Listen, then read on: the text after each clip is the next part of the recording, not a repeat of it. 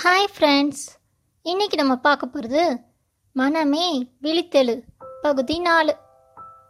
நம்ம முன்னேற்றத்தை கட்டுப்படுத்துகிற தீய சக்தி சோம்பல். கொஞ்ச நாளைக்கு முன்னாடி கேன்சர் துறையில் புகழ்பெற்ற மருத்துவர் ஒருவர் சொன்ன தகவல். என்ன ஆச்சரியப்பட வச்சது? நம்ம எல்லோரோட உடம்புலையும் கேன்சர் செல்களாக மாறக்கூடிய செல்கள் இருக்குது ஆனால் அதை உடம்புல இருக்கிற எதிர்ப்பு சக்தி கண்டுபிடிச்சு அழிச்சிடும். அதுக்கு பேர் தான் இம்யூன் சிஸ்டம்னு சொல்கிறாங்க அந்த தடுப்பு சக்தி செயல் இழந்துருச்சுன்னா கேன்சர் செல்கள்லாம் வேகமாக வளர ஆரம்பிக்கும். அதுக்கப்புறம் என்னாகும்?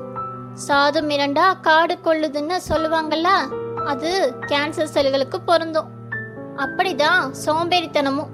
எல்லாருக்குள்ளேயும் ஓரளவு சோம்பல் குணம் இருக்கு. வேலைய தள்ளி போடுற தன்மை இருக்கு. ஆனா அளவுக்கு மீறினா அமுதமும் விஷமாகும்ன்றத மறக்கக்கூடாது. எவன் ஒருவன் முயற்சி செஞ்சுட்டே இருக்கானோ அவன் வாழ்க்கையில் தோற்க மாட்டான். இதை புரிஞ்சுக்கிட்டோம்னா வாழ்க்கையோட முன்னேற்றத்துக்கு வானம்தான் எல்லை. சோம்பல் தான் நம் முதல் எதிரி. அது நமக்குள்ள தான் இருக்கு. அதை மற்றவங்க யாரும் நம்ம கிட்ட திணிக்கல. டெய்லி நம்ம தூங்குறதுக்கு முன்னாடி இந்த நாள் எப்படி நமக்கு இருந்துச்சு? எந்த செயலையும் தள்ளி போடாம செஞ்சு முடிச்சிட்டோமா? இல்லைனா எது நமக்கு தடையா இருந்துச்சு? அப்படின்னு நமக்குள்ள நாமளே கேட்டு பார்க்கணும். சோம்பல்ன்ற எதிரி ஒரு பக்கம் சாதிக்கணுன்ற குறிக்கோள் மறுபக்கம். சோம்பி திரிவது தற்காலிக சந்தோஷத்தை கொடுக்கலாம். ஆனா நிரந்தர துயரத்தை கொடுக்குன்ற உண்மைய உணரணும். கருத்து மிக்க திருக்குறள் ஒன்று இருக்கு. நெடுநீர் மறவி மடித்துயில் நான்கும் கெடுநீரார் காமக்கலன் அப்படின்னா தாமதம் சோம்பல் மறதி அளவுக்கு மீறிய தூக்கம் எல்லாம் அழிவு தரும். தாமதம்ன்றது வேலையை செஞ்சு முடிக்க தேவைக்கு அதிகமான நேரம் எடுக்கிறது. காலம் போனா திரும்பாது. இதை கேள்விப்பட்டிருப்போம். சோம்பல் காரணமா அளவுக்கு மீறி தூக்கம் வந்தா வெற்றி பறிச்சிடும். மறதி எப்போ வரும்? நம்முடைய கடமையை மறந்தா வரும். முன்னேறணுன்ற துடிப்பு இருந்தா மறதி இருக்காது. சோம்பல் தானா போயிடுமா? கண்டிப்பா இல்ல. சோம்பலை நம்மிடத்துல இருந்து விரட்ட ஒரு சக்தி வேணும். அதுதான் வைராக்கியம். நான் வெற்றி பெறணும். எனக்குள்ள அளவில்லாத ஆற்றல் புதஞ்சிருக்கு. என்னை சுத்தி அளவில்லாத வாய்ப்புகள் இருக்குன்ற உணர்வு வரணும். அப்படி வந்தா கொஞ்சம் கொஞ்சமா சோம்பல் நம்மளை விட்டு விலகும்.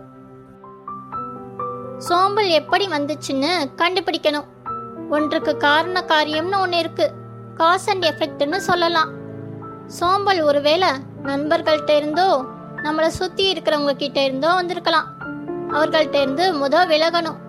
சோம்பலும் உழைப்பும் ஒருவர்கிட்ட இருந்து மற்றொருவருக்கு தொற்றும்.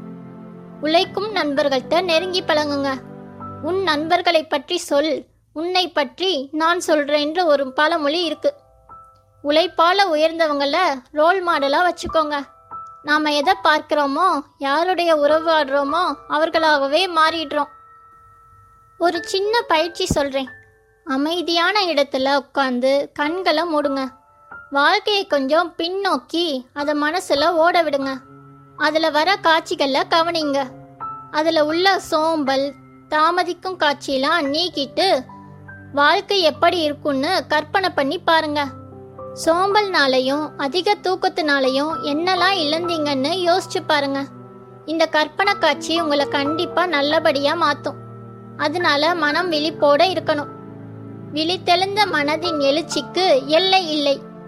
நன்றி.